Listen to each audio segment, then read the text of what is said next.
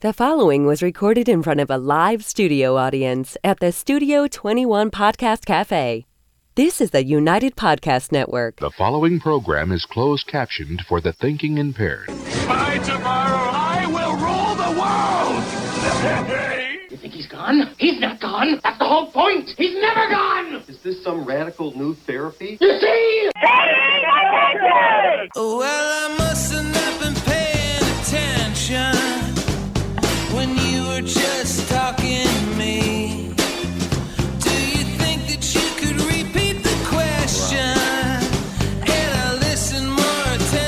Did we lose our video of the show open? There must have been. No, it, it was up there to start. And then I Okay, I'm, canceled. all right. wasn't quite so easy. Not criticizing, just wondering. And No Paul been today. All right, kids, this is the Paying Attention podcast. Thank you very much for following us. Thank you for listening. I think our last count, Dave, our last count was what, 47,000 downloads? Is that correct? Yeah, well, that's correct. So we get 47,000 people listening to the show at any given time. Uh, we appreciate that. We want you to share it with your friends. You can find us on uh, iHeartRadio, iTunes, Spreaker, Podbean, and a whole bunch of other stuff that I don't know, uh, Spotify, a whole bunch of other uh, platforms that I have no idea what it is. Um, today we've got a special show. Paul is not here today. We told him he could take the week off if he wanted to. Uh, mostly because he complains he doesn't get enough airtime when he's my co-host, and I'm like, if I got a guest, you're going to get even less airtime. So like, what's the point of even coming? Um, uh, we have a great guest today. He's somebody that I've talked about extensively on the show. He's somebody that we've written a little bit about, um, and I, you know, I'm always looking for community heroes. And I don't use the word. I don't use the word hero uh, the way most people use the word hero. Most people use the word hero for everything. Uh, to me, heroes are police officers and firefighters, people that run toward gunfire or fires when people are fleeing. But they're also community heroes, people who step up and do stuff while everybody else is just kind of looking the other way. People who see a major problem in their community or they see a major problem in society and they step up and they actually do something about it. And so, my, my guest today, and hopefully this is going to be a really educational show, hopefully our most educational show since we started back on podcast, uh, is Michael Gorman. He is the head of a group of volunteers called TMF, the Movement Family. And um, what they did basically, you know, I drive through Lawrence all the time. We talk about the homeless issue. And um, I try to do what I can. I mean, I'm, I'm, I'm no hero, trust me. Um, I try to do what I can. But I, I saw, you know, there's like 100 to 200 or more homeless people in Lawrence. And you watch the local city council and they have meetings about it. And you look at the nonprofits in the area and they have meetings about it. But none of them are actually doing anything except having meetings and patting themselves on the back about how great they are. And um, I came I came across this guy I don't know maybe six months or so ago, uh, and I and I heard this young kid, and he was going down to the bus station in Lawrence and having and providing a family meal for the homeless. And I'm sure he can explain it better, but the way I interpret it was, you know, the, the, these homeless people, they're mostly eating like fast food all day if they're eating at all. And at least once a week they can get a family meal with like, you know, potatoes and, and, and vegetables and meat. And it's like a balanced meal. And um, I, I- thought, yo, wow, this is, this is a guy that's actually doing something. Uh, the first time we showed up, I think there was like 20 people, and they were thrilled, and they were like, "Wow, look, we got 20 people that we're feeding, who are hungry, who are homeless." And as it started to grow, I think last night. Well, I'll let him tell the story. Last night it was just, it was overwhelming number. I, I walked out. I walked out of there. Could not believe what I was seeing. Um, so why don't we start with uh, Mike? Why don't you tell people who you are, and tell people a little bit of what the movement family is and how you guys started it. So first off, thank you for having me on this show. Definitely grateful to be here. Um, so TMF, it started back in 2011. I was actually an 18-year-old young kid, and um, I had this support system growing up. I had a mother and a father that were there for me, um, but I had a bunch of friends that didn't have that support system and kind of chose the wrong path. So that hurt me inside. So we decided to start a support group for uh, kids, teenagers, and uh, young adults it's kind of like an escape. Um, just a huge support system. So, you know, if they're feeling down, need someone to go to, they can always come to basically a second family, what I call it. So over the years, it's um, it's come a long way. At first, it's, how long ago was this you started? it's it? 2011. 11, okay. Yeah, so it's been uh, seven years, and the the um the process has been pretty amazing in my eyes to see. We only started with actually six TMF members. To now over seven years, we've reached over 400. Wow. So it's been a big escalation. We actually have. That's a big meeting. It is. But you can't get that. You can't get that many people to Lawrence City Council meeting, right? No, I hear you. I hear you. So basically, the 400, we have about 100, 110 active right now, but 400 um, total in the seven That's years. great. Now, why the why the movement family? What what what was behind the title of that? So it was, I said the family. This is like a family gathering. And then I heard someone in the background, um, and he was like, you know, this is a movement though. We're actually, you know, doing something. We're going forward. So we kind of put that together and came up with the movement family. And it's just been the name of us now for a while. That's amazing. So, um, you guys got together and you started like you know helping people through whatever their struggles were. How did you come up with the idea of going into Lawrence, a pretty dangerous city, at night, pretty dangerous, more dangerous at night, uh, obviously than during the day, to the bus station, which is also pretty dangerous. I'm down there a lot. Um, what made you guys want to go like right into the belly of the beast and start just like serving meals to people? So TMF in general is, is a very diverse family. You have different races, different ages, different backgrounds. TMF members, you know, there's a couple that don't have a father figure, some that just came out of jail, some that dropped out of school. And you have some girls who are going for their bachelor's degree in college. So it's a diverse family. But we wanted to basically open TMF members' eyes to what's out there in the world. So we kind of chose to concentrate on three different um, subjects, and that was homelessness, addiction, and prostitution. So we decided to hit the streets and basically just learn with our own eyes and build relationships. Um, the bus station, you know, it's funny. It's crazy how it even It's- it's started. crazy is a great word I don't even know how to like face. It blows my mind. We started with one table six chairs. Um, we went to Little Caesars Pizza on Broadway and we bought two boxes of pizza. And it was just a small little six people the first night on a Wednesday at nine o'clock. And we went to about nine forty-five. And pizza's tough sometimes because you can grab your pizza and just walk away. Right. You know. Yeah. But um, to see it escalate now, it started in April. We're now in July. To escalate to last night was our biggest total of 104 people. I was blown away when you told me that. Yeah. I was looking at the crowd thinking, because I'm really bad at numbers, I'm thinking maybe we got like 80 people here, Mm. maybe 75 people. When you came over and said 104, and you're probably low on that because there's probably some people that came and went and didn't sign in, right? Yeah, we got stragglers that come in, you know. Yeah. That's amazing. You guys fed 104 people last night who were hungry people. on the streets of Lawrence. Yeah. And um, and and when I see pe- when I see those homeless people, I'm familiar with a lot of them. Mm-hmm. I know a lot of them by names. They some of them hate each other. And sometimes I pull into the bus stop and there's a fist fight going on because they, they're killing each other over a bench, right? I've never once seen any conflict, not an argument, not a fist fight at this event where you've got 104 people that are homeless. A lot of them hate each other. A lot of them are at conflict the minute we And that's leave. what's amazing to me. You would think there would be some drama that would actually pop off at times, whether you know two people who ripped each other off in the street, who now Right. you know come across each other at the bus station.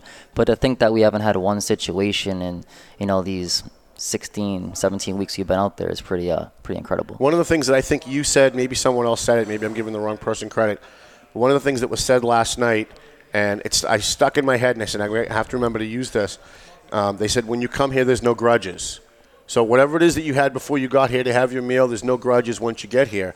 And I think I think the homeless people who some of them really don't have even respect for themselves, respect you and respect your group enough that when they get there, they do put that aside. It's harder for them because they're on the street every day. They're getting ripped off. They're getting, you know, in fights. They're getting stabbed, whatever. Yeah. And then they get there and they see the person that they were just in conflict with, and they're still not fighting with them. They're still mm. just kind of staying away from them.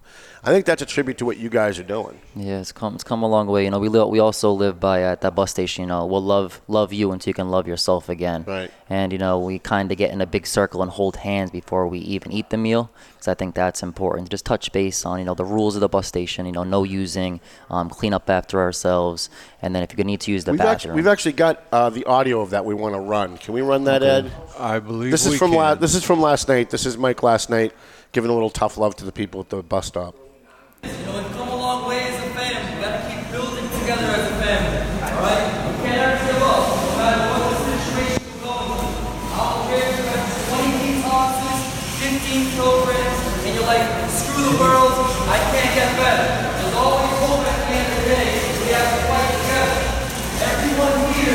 Has a story. We just don't know what it's about. It could be the person serving the food, or it could be the person that's coming in with it. We all have a story. We're on everyone's side. You can do anything tonight. Just be kind to someone. Ask if they're okay. Ask if they need help. Don't be afraid to ask for help. That's the biggest thing, all right? I want all of us to grow together as brothers and sisters. There's also one thing I really want to do real quick. Let's all put our fists in the air. All of us fists in the air. Raise it high. Uh, let's all bow our head for a second. Bow our head. We actually lost someone some streets a few days ago that I'm sure most of us kind of know. All right? Unfortunately, you know, she was close to a few people here. Yeah. She was gone too soon. Yeah. Okay? Gotta think of her for a moment. You know, we're all we're all fighting the same battle. All right? It could be addiction, it could be homelessness. But stick together. Live by a quote here, no judgment zone. Love the addicts, hate the addiction. Okay? We're trying to work for resources as well. We help with resources. Alright? So let's say on, on three, you're gonna say family. One, two, three, family! Really quick. That's amazing, man. That's amazing what you're doing, and it's Thank you, amazing. thank and, and what's interesting is that you know you can't get hundred people together and get up and say, "Hey, I want to make an announcement," and have everybody shut up. I don't care where you go, city council meeting, neighborhood meeting, out in the park. You know, whenever whenever there's a group of people and somebody's up talking or presenting, even in a play or a movie, there's always people talking, right? And I'm watching these people because I'm in the background, Yeah. and, and I'm watching them, and, and they're intently listening to what you have to say. They have a tremendous amount of respect for what you have to say. That means that means a lot. Um, you know, I just I just want us. We're all together. You know, we all hold hands in that circle, and you have a TMF member, maybe someone from the community homeless, TMF member homeless. So I just want each other to learn each other's stories. So it's a win-win situation. You have a TMF member who's trying to grow, who's building a relationship with a homeless person. So it's just you know you can't get any better than that. Seeing both two different types of people growing together and learning learning each other's story. I think. Uh, the biggest thing I want to touch to people out there that follow Tom is, uh, you know, it's not just a dinner. Um, I didn't want to just be another soup kitchen in Lawrence. I didn't want to be a Cor Unum, a bread and roses. I wanted to be more than that, so I wanted the life aspect to it. So that's why after they eat that dinner on that long table, they can choose to what table they want to go to. So we have a resources table if you're thinking about going to detox, a donations table, a board games table, which is actually really fun. You guys might laugh, but you know you got the homeless playing Connect Four, you know Right. 45s, um, Candyland, which you know they've been playing since they were six years old. Right. So that's funny. Then you also have a prayer table where a ch- one church a week comes in and kind of says an individual prayer because we don't we decide not to uh, force church on anybody. Sure. But if they want that, that's available for them. And then there's also a one-on-one table. If you need someone to talk to, you're feeling down, you can also go to that table as well, which then builds the life aspect into them. Like, wow, this is deeper than a dinner. It's more of like you know. I don't know how to put it into words, just a, a growing aspect for that individual. You know, make them choose where they want to go for the night. One of the things I, I noticed that you said is, is you try to encourage, especially the volunteers or the other homeless people, to talk to each other, find out their story, uh, make a personal connection with them. And I think that's one of the reasons I got involved is I was trying to help a homeless veteran. And when I heard his story, I was just I was blown away. This guy was like a veteran. He served his country, and he's out here on the streets, and he was addicted to heroin. And the more I learned about his story, the more I wanted to help the guy. And so you're out there and you're encouraging your your uh, volunteers, but also the other homeless people to help each other. And we're starting to see that. I told you the story about when I first ran into Ralph. Ralph's one of our homeless guys. It's kind of quite a character. Mm, oh yeah, Ralph. And uh, yeah, I love him. I He's pulled up to the bu- I pulled up to the bus stop. I had a bunch of socks that someone had donated, and there were five guys on a bench. And I said, "Does anybody need socks?" And usually they come running, but they all just kind of sat there. I'm like, "Do you guys understand English? Like maybe I maybe they didn't understand me." Yeah. And Ralph goes, "Yeah, I gotcha. We hear you." I said, "Well, do you need do you need socks? I got socks for you." He said, "Yeah, okay, I'll take some socks." So he came over and I gave him like five pairs of socks. And he walked back over to the bench and gave one to each of the people on the bench who, who were afraid to speak up. And that's huge. That's huge. And I saw that, and I went, you know what? That's the kind of guy I want to work one on one with. That's that's one of the guys that I want to help. So I've been trying to I've been trying to work with Ralph. But you inspire that because you've now got 104 people, and next week it might even be more, hmm. where you're trying to encourage them to do that, to help each other out on the street, and having each other as a support network is is tremendously helpful, right? If you if you're just alone and you're out there, I mean, that's the feeling of being alone itself when you're on the streets is bad enough, right? With all the other problems, but if there's somebody out there that's out trying to help you, I think that's huge. yeah, definitely. No, it's true. So you do also do a lot of other stuff. You're trying to help people get into detox. So that's the other thing. I don't want it to be like I tell everybody. I don't want it to be like a, a pat on the back. You know, see you next Wednesday. Uh, Right. You know, at the dinner. I want to. I want to get people off these streets. That's that's the frosting on the cake right there. So you have a goal. You're not just out there to feed people and go home. Like a lot of people, No. they they want to feel good about themselves. They go out and they feed a homeless person, and they go home.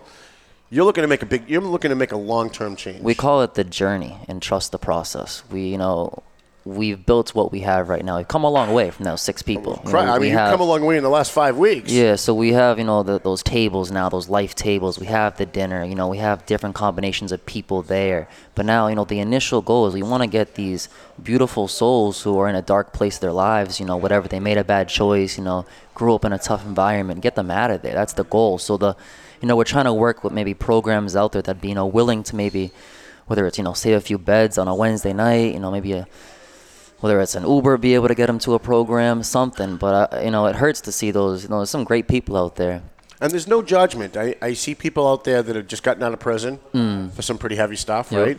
Um, people who are, are addicted, people who have warrants, and and there's no judgment. It's you know we're here to help, and we don't care who you are or, or what your background is or what you've done prior to walking here. Correct. But but once you get here, we're here to help you. Mm-hmm. And have you had a lot of help from uh, other organizations? Are there nonprofits that have reached out to you? Are there people uh, in the community that have reached out to you and said, you know, look, we want to help and, and be able to help provide a service and help you guys grow a little bit?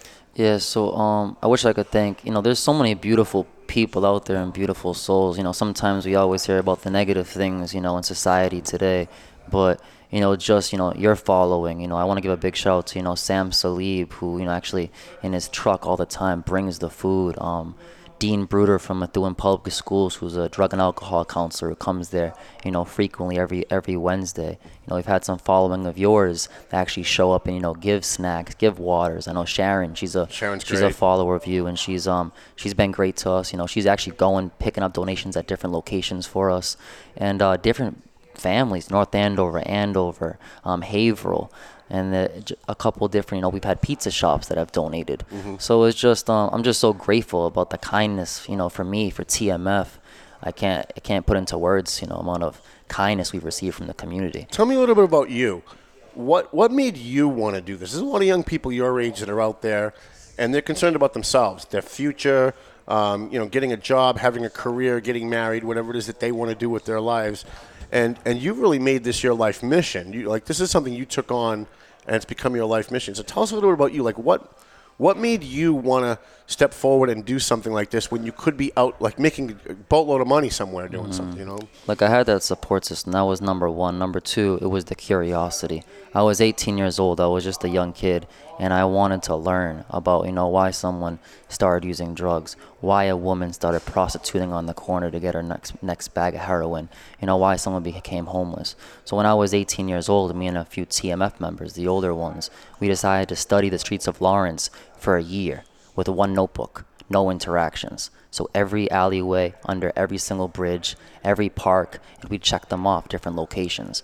What are the hot spots? What are the times when there's a big crowd there? You know, what are they doing? They're using, etc. And after that year, we decided to do an index card approach. So what we did, instead of talking to them, giving them a goodie bag and food and visiting them every time, on an index card, we made a bunch of them. Believe in yourself, never give up, don't lose the hope. And we decided to, you know, there's four corners on Broadway that are sometimes hot. And that's uh, Tremont Street, Cedar, Bradford, and Green Street. And we'd pull up to that corner for a woman who's, you know, selling her body to support their habit, give them an index card, a homeless person. Instantly, they read that index card, their eyes become watery. They're like surprised. What are these random young 18 year olds Right. stopping to give me an index card? This says, kid? believe in yourself. Get 'em outta here. You know, but then when they see these four people, five people coming on a consistent basis during the week, you know, trying to learn their story, they're like, they're saying, why do you care about me? Right. So we would take, we would get donations when I was 18 for McDonald's gift cards, Dunkin's. So we'd go to the, and we'd get the homeless person. Do you want to walk to Essex and Broadway Street to McDonald's right there, get a sandwich? Mm-hmm. We would use that opportunity while we eat to learn their story. Right. And then a lot of these women and homeless people actually had warrants for their arrest, whether it's sex for a fee, possession, distribution, and we would actually visit them in jail. So Framingham Women's Prison, Middleton Jail, Billerica House of Corrections, Women in Transition in Salisbury, and we would build with them while they're in jail and write with write to them on a consistent basis to stay with them throughout that whole entire journey. So when they get out, maybe we can basically find resources or get re in touch with family to get you back on your two feet again.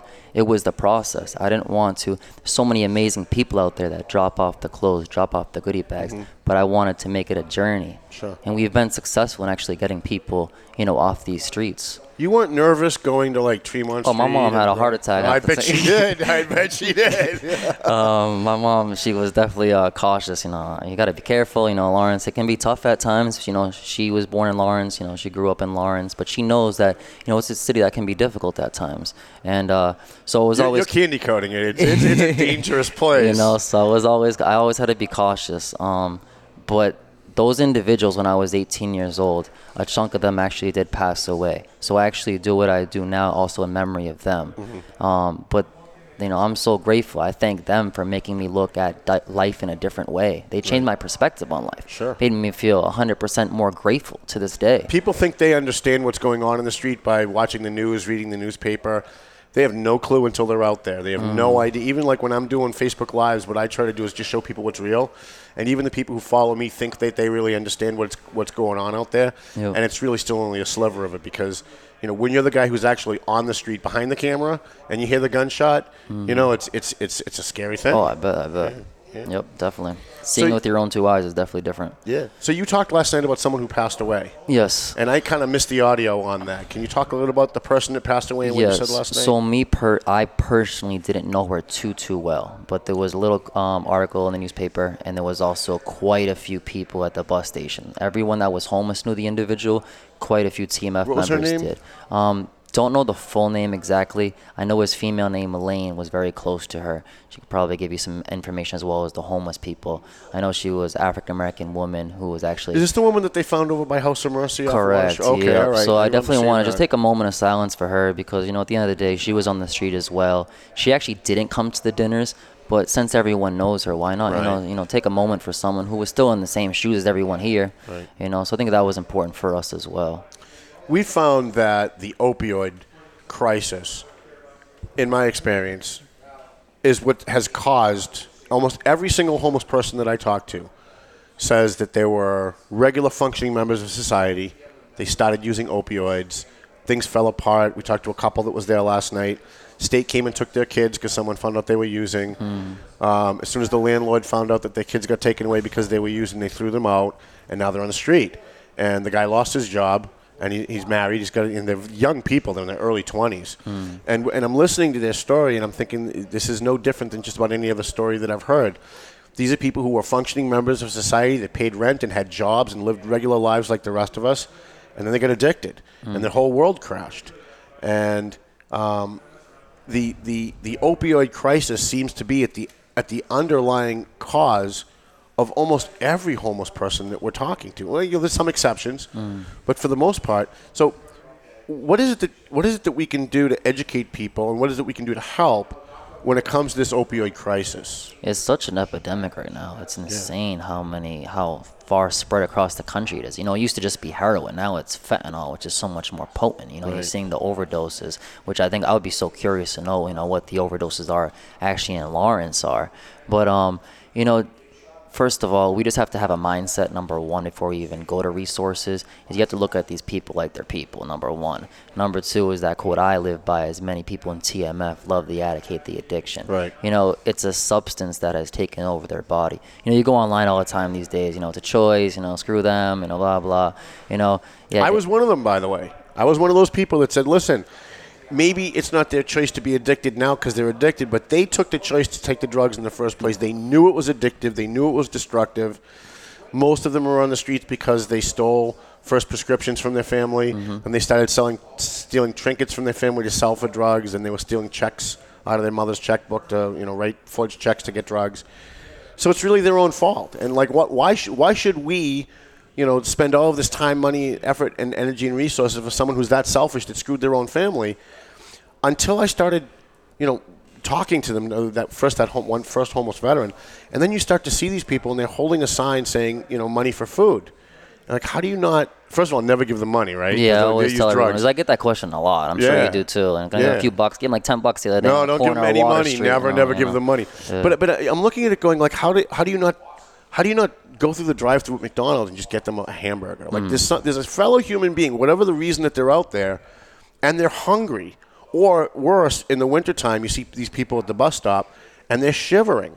Like I went home and I got like every blanket I had, including including the one on my bed, and went back because it's like I've been there. Like I get it, Yeah. and it's cold, and they're at a bus stop, and I don't understand how people can continue to drive by them and not want to do something, just pretend that it doesn't exist. Of course, yeah. We go by them all the time. It's the little things in life, you know, a blanket, a sandwich, drink, you know, like an index card, you know, a, a handwritten letter to someone that you see all the time on that same corner or Water Street and Broadway. You know, it could be anything that could change someone's mindset for that moment. Mm-hmm. Like, wow, like maybe I should give it a try again. I know I've been to 20 detoxes already. Right. That little index card just got right now. Believe in yourself. Why not give another try? Next thing you know, that could be the, the chance that, you know, a counselor at the detox maybe changes their perspective and they try a long-term residential. You know us as people just have to, to come together and all these you know different programs and communities i do hear we hear like a lot of the talks a lot of the meetings and you know what we can do better to make the change. I just feel like it's the doing it that's the most important though. We Well, that- that's what turned me on to you because I, I'm I'm a big believer in being a doer, Mm. and I watch all of these people, you know, and I see all these stories in the paper, and I, I go to all these government meetings and all these neighborhood meetings, and all they do is have meetings. Like they have meetings. That's what they do. Mm. But, so like when I join any civic organization, like I recently joined the Lawrence Lions Club. And I said, listen, you guys want me to join? You've asked me to join. I'll join on one condition. For every four meetings we have, we got to go out and do something, or I'm out. oh that's cool And so, like the fir- uh, like we were on our fifth meeting, my fifth meeting at the Lawrence Lions Club, and I said, "Listen, we're on our fifth meeting." I looked at my watch, my pretend watch, and I said, "You know, we're on our fifth meeting, and uh, we haven't done anything. I think this is probably my last meeting." And they said, "Well, what do you want to do?" I said, "Why don't we just go over to Daybreak and do some eye screening?" The Lawrence Lions Club's uh, the Lions Club in general does eye screening for poor people and, and gives them like gets them free Oh, okay, okay. glasses. excuse me, um, it helps them with free glasses. There's actually like an eye research center in Boston. If they need like cataract surgery, they'll pay for it. Um, so they did. They went to the Daybreak Homeless Shelter and like screened these people, and they found a couple people that needed glasses and helped them get it. Um, and then I see a guy like you who's not having meetings. Well, you're probably having meetings, but you're not publicizing it, right? But you're actually going out and you're doing it, and that's kind of what made me want to gravitate toward what you were doing because I drive by the bus station, I see a bunch of people in there. I'm like, what the hell's that going on? You know, I called the mayor's office. I'm like, let's put a stop to this. I don't know what they're doing in there, but it can't be good. They're up to no good over there. Too funny. And then I found out what you were actually doing, and I was like, wow, like, here's a guy who's not like 40 years old, doesn't have a lot of experience in life, and he's a young kid, and he's actually out there doing something, you hmm. know? So, anyways. Yeah, so it's um and also thankful a to like the notes. city in general just for not you know shutting us down because I was nervous at first. You know, you see a huge crowd of people, a lot of homeless people. There was a lot of talk about shutting you down. you know, and I actually you know had a meeting with the homeless coordinator because he's getting you know complaints about what's going on. That's uh, uh, Nelly, you know? Yes, Yeah. yes, yes. Good so actually, guy. He is. He is very kind. He has a lot on his shoulders as well. You know, from all over different places, people give him a hard time too. A lot of credit for him for you know sitting down with me one on one, asking you know what's going on, what are you guys doing, and then kind of you know really supporting us and having our back. You know, just to make sure that it's you know continuously being run. And he actually checks in with me on a weekly basis just to ask how the dinner's going. That's good. So just a big shout out to him for just being so kind in an effort to you know keep us going as a family. One of the mayor's concerns, and I've talked to the mayor about this a number of times, he's not real big on helping the homeless, right? Hmm. Uh, because his big concern is the more services you provide to the homeless in Lawrence, The more the more you attract. attract homeless people from the surrounding communities into Lawrence, which exacerbates Lawrence's Hmm. problem. How do you combat that? no, I hear you. I, Wait, wait, I asked you something you couldn't answer. Wait, Well, I'm- write this down. No, I'm just did the. I'm not even sure like how much the mayor even knew about the bus station. Honestly, I'm not sure if he even did. But um, I don't know. It, it's it's just tough in an aspect with like you know I hear that all the time. You're bringing more people to Lawrence in general. You know, just more problems. You get a lot of people from New Hampshire, like different surrounding communities, not even from Lawrence. Um, you know, unfortunately, Lawrence just has a big opioid problem in general. You know, there is a lot of opiates in Lawrence. You know, you sometimes, you know, see a Maine license plate in New Hampshire, you're going to automatically think, you know, they're here for the wrong reasons. Right. Um, and usually they are. yeah, it's all, I would think most of the time they are. Yeah. You know, it's it's random you see them, especially in these you know compacted little communities as well. But um, you know, we take what we get, and you know, I just feel like they're ju- we have to just think in a different way. That's why I think like even like an Uber driver, the I'm at the bus station at night and I'm having people that actually want to go to detox. Yeah, like right now. They just don't know what the hell to go. Right. And you've got to get them while they're saying yes right now, Ex- because in 20 minutes they may be jonesing and they may say, no, no, forget it, I'm not going. to be real with you, I think there might be five people every Wednesday night that want to just go because I have people that sleep under the Green Bridge, the Broadway Bridge, the Waterfall Bridge, you know, where they try to not make it, bring in too many tents because they'll get thrown out. Right. But they're just ready to go, but like maybe don't speak English, don't have family, don't know, you know, don't think there's just not enough options or don't know where to go. So if we're having them all even in like this big space, like why not provide like a transportation, someone to directly bring them to a program? I just feel like we can maybe just think outside the box in a little way. I was talking to Lane last night, Yep. and she said she's looking for volunteer Uber drivers that Hmm. can show up on Wednesday night. So if someone says yes, we can get them there right away. Yeah, we But you also have to like, I mean, you can't just show up at, at Spectrum and say, oh, "Here's a guy, please admit him." Right? You've got to try and find a way to get them in. Yep. Um, so there's, there's there's a lot of smart people though I've noticed um, that are trying to find ways to help what you're doing and to Mm. kind of piggyback on what you're doing, bring it to the next level. Um, I had someone ask me on Facebook last night after after the live. You know, why don't why don't they have applications for housing for transitional housing? Why don't they do this? Why don't they do that? And I was like, well, why don't you come down? Why don't you go those, find idea- those those applications ideas and bring help them down? though. yeah. You know, them to just even be able to watch your live, which brings more people to see what's going on, Mm-hmm. which is huge. Um, those ideas help. Yeah. You know, but they should definitely, you know, maybe just reach out to you. We should do this, or even show up at the bus station. You know, Mm-hmm. everyone's a family. Everyone's welcome. You know, but those ideas go a long way. It has to be not one person doing it. Right. Different minds together, working together. It, it makes a big difference. I had some people ask me last night, um, how do you know that there aren't people who aren't homeless, who maybe have a place to live, but they're just looking for a free meal? They come down just to Mm. just to eat for free. You know, they, they can probably afford to go buy food, Yeah. but they're coming down and exploiting. Like now, I haven't I haven't experienced that. I haven't seen that. I think most of the people I see out there on Wednesday nights are people that I know are on the streets. Mm-hmm. But as you grow and you get bigger, you had 104 people last night. Like 50% of those people I've never seen before. Mm. So I thought it was an interesting question. How, how do you combat that? Have you have you thought about that? Have you kind of ruminated like how you how you combat that? Yeah, for that 104 number, um, that's actually included with the TMF people as well, Okay, the members. right. We do include that number um, because we don't just judge the homeless person as like just 104 homeless. When we say that number, we are including the TMF members as well. Um, as far um, on the same boat as you are, I kind of actually know who's homeless and who's not there with the face just by being in the city all the time. Right. But um, you know, yeah, you could run into a situation because there, there's a new phase every Wednesday. I honestly don't know of, and they're just like, oh, this guy's from this section of the city, or he just showed up here from so and so. You know, we just take them in, you know, and just uh, see what we can work with. All right, we're gonna take a quick break, Ed. Excuse me. And when we come back, we're going to talk a little bit more about the opioid crisis. We're going to give you some numbers about homelessness. We are sitting with Michael Gorman. He is the head of a group, a movement called TMF, the Movement Family. They are feeding homeless people in Lawrence on Wednesday night, but they're doing it a whole lot more. And by the way, they could use your help. And if you want to reach out to me, I'll be more than happy. If you want to send me an email or an instant message on Facebook or something, um, I'll be more than happy to steer you in the direction of, uh, of Michael and his group. We're also talking about doing a, uh, a food and clothing drive for the homeless at the North Andover Farmers Market. We're working with Phil DiCollegiero uh, to try and find a way to uh, kind of bring everybody together. You know, bring the bring the network together all in one place and see if we can help out. We'll be back after this on Paying Attention.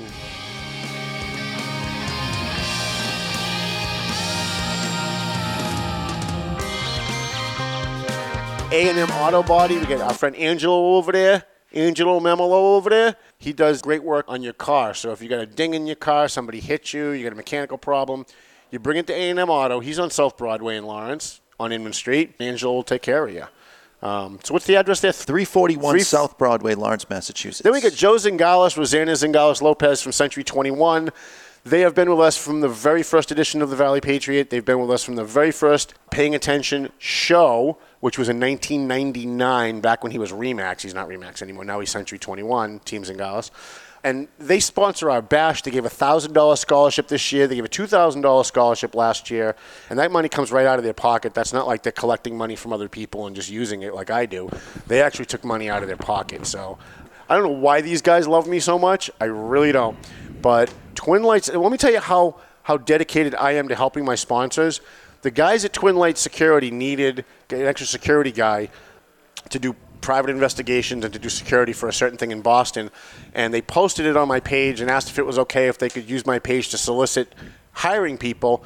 And I said, you know what? As busy as I am, these guys sponsor the show. They sponsor the Valley Patriot. They give us $1,000 for the bash. I'm going to go work for these guys. So I called up Pat McLaughlin and I said, look, you help us every single time we need something. Whenever I put out a call, you're there. If you need an extra person and you're short, I'll take the night off and I'll come work for you. And so I ha- so I have been. I've been doing some work for them because they're helping us, and so there's no reason why I shouldn't be able to find a way to help them in the meantime. So if you need security, or if you're getting divorced and you need a private investigator, if you have a business and you need a private investigator or security, uh, you want to call Twin Lights Security. They're based out of Gloucester, but they're very local. If while I'm driving around Lawrence, I get shot and killed, make sure you get my body to Perez Funeral Home because we do business with the people who do business with us. And he's on South Broadway with the it, it's the old Scott Funeral Home. If you were if you're an old time Lawrence resident, it's the old Scott Funeral Home on, on South Broadway. Perez Funeral Home at 298 South Broadway in Lawrence. Um, you can they do crematory services. They do all the stuff that they're supposed to do, right? And uh, Mike's a, a big fan of the show. He followed us when we go live. He's an advertiser now in the print edition of the paper, and he's now sponsoring this program. Perez Funeral Home and Crematory Services, 298 South Broadway in Lawrence. We appreciate him. Franklin Veloz from Veloz Auto Group. Uh, he specializes in people that have uh, maybe bad credit, no credit. Maybe you haven't had a job for a long period of time, so you don't think that maybe you qualify for a car loan. Usually, you know, they want you to have a job for a year or more. Uh, he specializes in getting people who have bad credit or no credit or maybe spotty credit, uh, getting them into a used car. He used to work for Charlie Dare's Commonwealth Motors for a long, long time, so he knows his stuff. I think he was the credit manager over there or something. So he knows what he's doing, and um, and he follows us live too. I really appreciate that he does. Every time I see him pop on, I'm very excited about it. And I was there yesterday to deliver his newspaper, and he said he's already had customers come in from us talking about him on this show. So we appreciate Veloz Auto Group. Go see Franklin. He's at 17 Mass Ave. It's right at the very beginning of Mass Ave on the Lawrence North Andover line.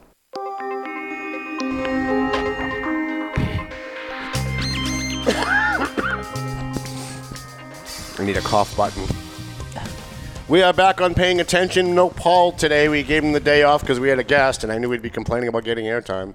Of course, next week he'll come in and say that's not true, but we all know that it is. Um, in the studio with me today, here high atop Two Guys Smoke Shop at Studio 21 Podcast Cafe. Uh, in the Paying Attention studio is Michael Gorman. He is the head of a volunteer group called the Movement Family. Uh, it's not really a group; it really is kind of a movement. Um, they started off by uh, serving food to like six people at the bus stop in Lawrence, and it's grown exponentially. And now they're looking at helping people get into detox. They're looking at helping people get uh, spiritual guidance if they want it without forcing it on them. Uh, he's doing an awful lot of great things. He and his volunteers, Sam and a whole bunch of people, are doing an awful lot of things to try and make a difference. And I always say, don't follow the national politics. Don't don't uh, waste your time with trying to fix things at a national level. The best way to make a difference is to do it in your own community, to do it one on one. You know, I, I always tell people when they do like these uh, benefits for Haiti or some, don't ever give money to those people. Find someone locally who's Haitian that might have a family in Haiti that needs help and, and help them. And Mike has kind of taken that to a whole new level uh, here at the local level. And I'm looking at some of these uh, statistics. Uh, opioid related deaths in Massachusetts, January 2000 to January 2016. 2016, there were 2,107 people who died of opioid deaths. It's crazy. And that, that's like 2,100 people who are no longer here. Hmm. Who, I mean, 2,100 families that are grieving. Uh, and regardless of the reason that their family member is dead, somebody loved them. Somebody cared about them. And that's, that's pretty scary stuff. It is. Lost their battle And I don't know what the full answer is, but I know that part of the answer is what you guys are doing. Hmm. And that's at the local level, trying to combat it in your own backyard. And so I commend you guys for, uh, for doing a lot of that. Uh, you had some other stuff that you wanted to talk to about the movement family and what you guys do. Yeah, so there's actually this other. Um, I love this aspect. Um, I think, you know, summer, uh, you get a ton of homeless people during the summer. They come from all over. During the winter, that's my like probably favorite. You know, you got the two degree weather, it's snowing, and you still see somebody out there. That must it definitely hurts my heart in general. So what we decided to do as TMF, the movement family, is we decided to do a Christmas on the streets. So it's basically December 18th to December 25th every year. So we've been doing that for a few years. So what we do, we go to um, Dollar Tree over Essex Street, the plaza over there, and we um, get a bunch of Christmas trees, and we go under every single bridge. and- real big Christmas trees, like I real forget. ones or little ones? The fake ones, they're they're pretty they're good size though. They're, they're decent size. And um, we used to do the little tiny ones. Yeah, the little Charlie Brown Christmas tree. Right. But um, now we're a good size. Um, so we would go under the Green Bridge, the Jackson Street Bridge that most people actually don't know about. Um, the Middle Bridge, the Waterfall Bridge, and we'd put those Christmas trees under every single bridge. What we decided to do is buy ornaments.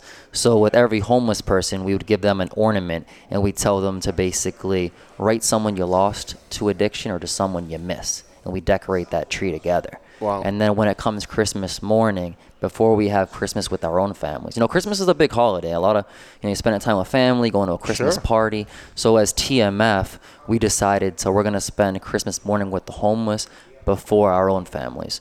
So we'll gather a bunch of presents. We'll go to Dunkin's, get the hot chocolate, and we'll actually open presents together um, under the under the bridge. Um, have the hot chocolate and play board games for a little while in freezing weather. You're big on board games, aren't you? Uh, yeah, I, I like the laughter. Trying to like think of like a different way. So it's uh, it get, it gets intense sometimes too. Like playing dominoes. Um, Well, I think most people, when they think of board games, they think of like when they were a kid, Yeah. right? That was like the one-on-one time they had with their parents, playing Candyland, whatever, uh, playing board games. Chutes So and ladders. You got like you yeah, you're bringing back games that Right, they yeah. had in their childhood. So you don't play that in like the last 30 years. You know, you're having a blast when someone's winning a board game. I see a homeless person jump up and down in joy. It's, Right. It, it goes a long I heard way. yelling the first time I went to the movement family dinner, and I heard screaming down at the other end. I thought someone was in trouble, so I went and I ran, but it was because someone lost at Jenga.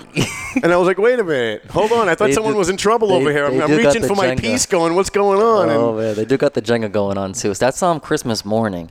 Um, I, lo- I love it though. You know, we really put in a lot of work. Um, it's different this day and age now, just because um, you know, the city of Lawrence actually booted everyone from the bridge. Yeah, that was my so fault. this past, this past um, excuse me, this past um. Christmas was a little different with the Christmas under the bridges. So we actually went to the railroad tracks behind like West Street Park, Mm-hmm. put a Christmas tree over there. Dude, you are a brave human being because I've, I've been to every corner of Lawrence. I won't go there. Yeah, that's a tough I will not- I- behind listen. the park with a railroad track. Yeah, right listen. I, I carry a piece. I got a bulletproof vest, and I still won't go there. Yeah, that's because a that's like the heart of gang territory. That's like really serious stuff. Like people die and people get shot.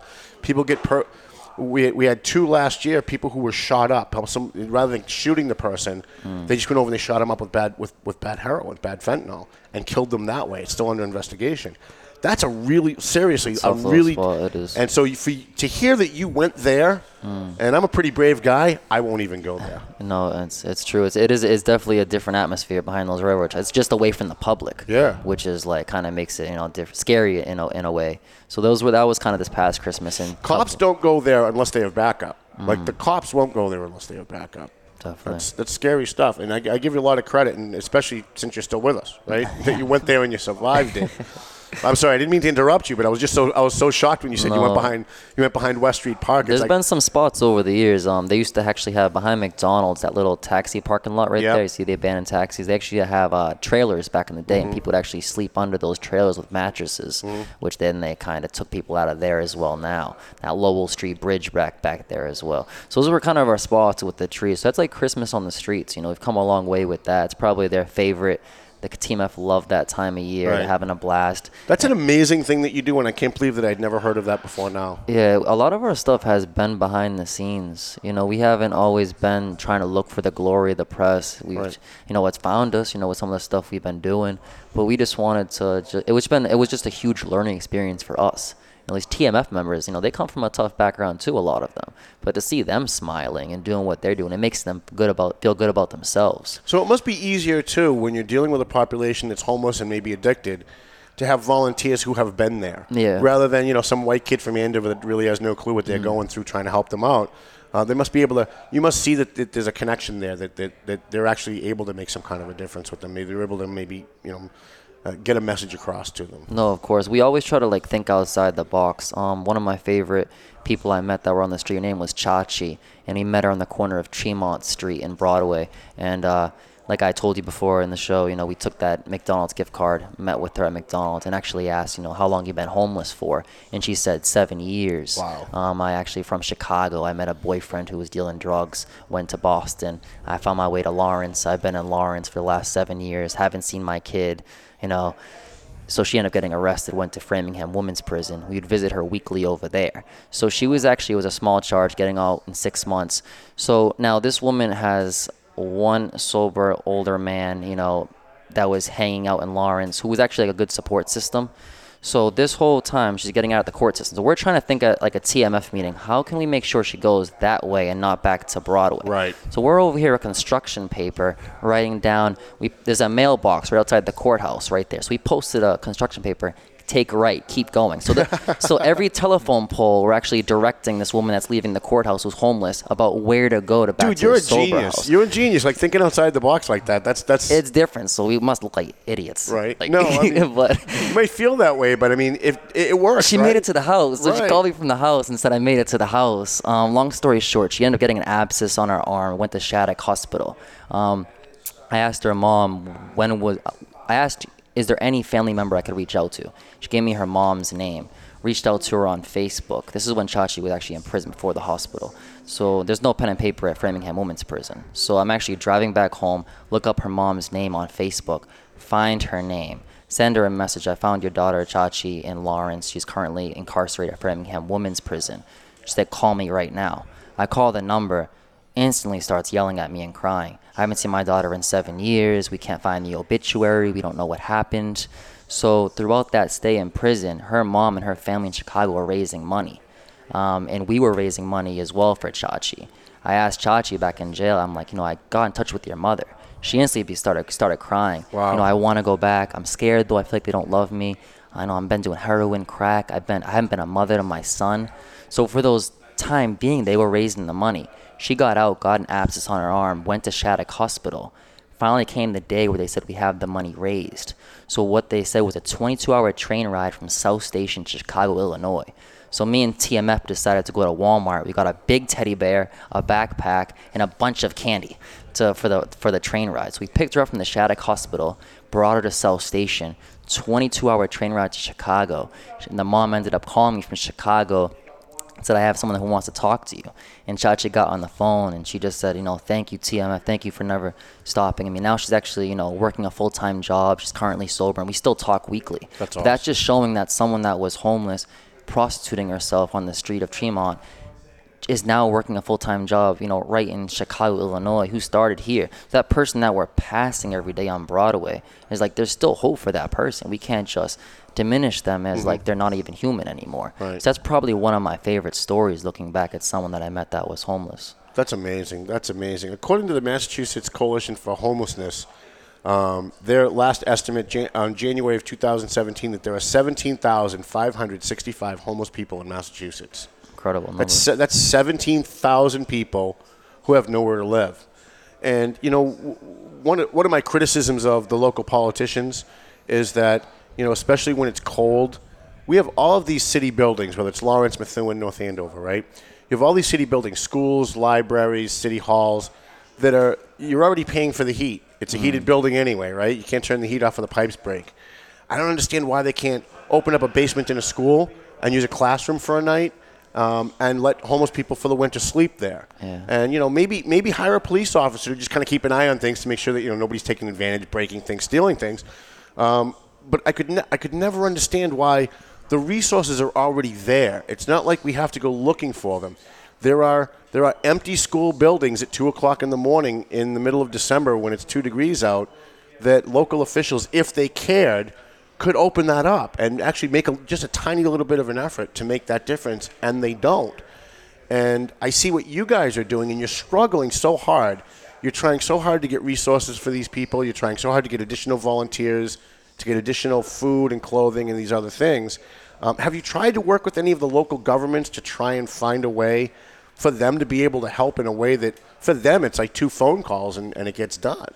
Yeah, so honestly, we have not. Um, we have Dean Bruder, who is the drug and alcohol resource coordinator in Methuen, who has a lot of connections. You know, he's been in the field for so long. Didn't he So- just lose his son to addiction? He did, too? and he's pretty open about it. You know, he even said in the circle last night, you know, I lost my son to an overdose. So I think him being there, it helps him. Right. But I know he has a lot of connections. So he's been trying to reach out to programs. It's just getting it set in stone. Right. You know, and not having just the person he's talking to on the other line just talk about it. Just need someone to actually, you know, step There- forward and try to make it happen. There is nowhere this can't go. I mean, mm. what you've built as a foundation here in, at the local level in the community, I'd love to see replicated all over the country. But there's but there's nowhere you can't go with this because it continues to grow. You have you have additional people, some of whom are wealthy, some of whom are very politically influential, who pitch in and help. Which makes it beautiful. Yeah. And, and I see that there's nowhere this. I mean, you really you have a you have a horizon that like, just goes on forever now because as as it continues to grow, providing different services for people, trying to find a way, you very well could have touched on whether on purpose or by accident a possible long-term solution to the opioid crisis in general, the homelessness crisis in general. Have you ever thought about the magnitude of what you guys are doing? Sometimes I honestly just sit at the car. I'll actually take a step back and I'll just actually just observe. So I like to sit. Sometimes I'm always in the mix, you know, people talking to me, trying to make sure everything's organized. But I just sometimes like I'll just really purposely sneak in the back and just look at what I'm watching and just see how beautiful it looks to see different backgrounds, different people come together, the smiles, the laughs, the pain, the crying of people trying to express themselves, and it's just it's taken a, a world of its own. You know, it's just people in general. Like I just want people out there in the world to know, like we're all dealing with our own battles. You know, Mhm. whether you're homeless or not. You know, that's why I always tell people. Know, my mom showed me this quote and she like cut it out and she put it on the fridge when I was a little kid. And it's uh, people might forget what you said and forget what you did, but they'll never forget how you made them feel. And it's true though. The way someone makes you feel, I just feel like you just never forget that in general. I, for fun, sit back when I go to the family dinners and watch how you interact with people. I'm fascinated by you, by the way. Oh, thank you. and uh, I go, almost kind of have like a little man crush on you because I'm watching. I'm watching, and you have people that are like that are homeless. I, there's a guy there that I know who's been in prison for like some pretty violent stuff, and I watched him last night go over. He, the minute he saw you, his face lit up. And you know, you guys locked eyes, and you went over to say hi to him. He gave you a big hug, Mm-hmm. and you guys stood there and you and, and you talked and you laughed and you chatted for a little while. And I thought, wow, like just wow, like there's no other words that you can put to that. Hmm. You know, you, the, the the way that you you're making these people feel, most of them hate themselves. One of the reasons that they're there is because they hate themselves. They're Hmm. down on themselves. Like the woman that went to Chicago, her big thing was, um, you know, I, I was a terrible mother to my kid. guilty, and, yeah. You know, and, and they've got all of this guilt. They've got all of these emotions inside, and they feel worthless. And I think you make them have a little bit of self worth. And I always tell people, um, and you probably heard me lecturing them when I'm down there. Listen, if if if people see that you're helping yourself, there's a ton of people that will pitch in and help you. But If they see you're not helping yourself, that you're finding excuses, that you're blaming everybody around you, they're going to just keep going. Hmm. And I and I watch what you do, and you you seem to give people, you and your volunteers seem to give people a sense of self worth where they almost start to decide, like almost right there, yeah, I really do want to help myself. I really want to do better. I don't want to be on this path anymore. I wanted to think in a different perspective, and I think the vision is the key. You know, just brainstorming an idea, and just most people would be like, "That's crazy. That's never gonna happen." But just trying to be like, you know, why not though? It's the why not. It's funny. Growing up, I used to. There was this movie I just saw. I found it myself, and it's actually pretty pretty popular. It's uh, Pay Pay It Forward, and I'm sure everyone kind of knows that movie in general about a little boy who's in a school, and the assignment is you know pay it forward to someone, and he basically pays it forward and doesn't ask for anything in return and basically branches it out in a brainstorm of paying it forward to three people. And then all you ask for those individuals is pay it forward to someone else. Right. And that's just for everyone in the world. People that follow you, people that come to the bus station, people just in society. Just pay it forward to someone. It can go a long way. Whether it's just even paying for a coffee behind someone at Dunkin's or paying someone at the toll booth. Like that little little thing that you did for someone mm-hmm. could get them through a day. Not Right. matter, not just a, just a day. Like you know, what I'm saying life, life can be tough for people, but it's just the way we have to just treat people in general, which is key. I've got a few more statistics I want to give people because I want this to be as, as educational as I can for our listeners. Um, excuse me. Um, we told you 17,565 people homeless in Massachusetts as of January 2017. 11,298 of those people are families with children. And I started wondering yesterday. We, for the first time, I saw a couple of kids uh, who were there with homeless people, not kids that were there with. Uh, I know you bring a lot of volunteers. They bring their kids. There were a couple of people last night that were there who were homeless, uh, who had their, who had children with them. How do you tackle that when you've got a little one? It's tough. It's just it's it's uh for to be in an environment if you're at that age is just incredibly sad. Um, definitely want to help that person ASAP because I don't think any kid should be in the street. Mhm. I know some TMF members actually bring a younger individual kid for them as well, just to open up their eyes, but be very cautious how they're re- interacting and Mhm. everything. So it's just um.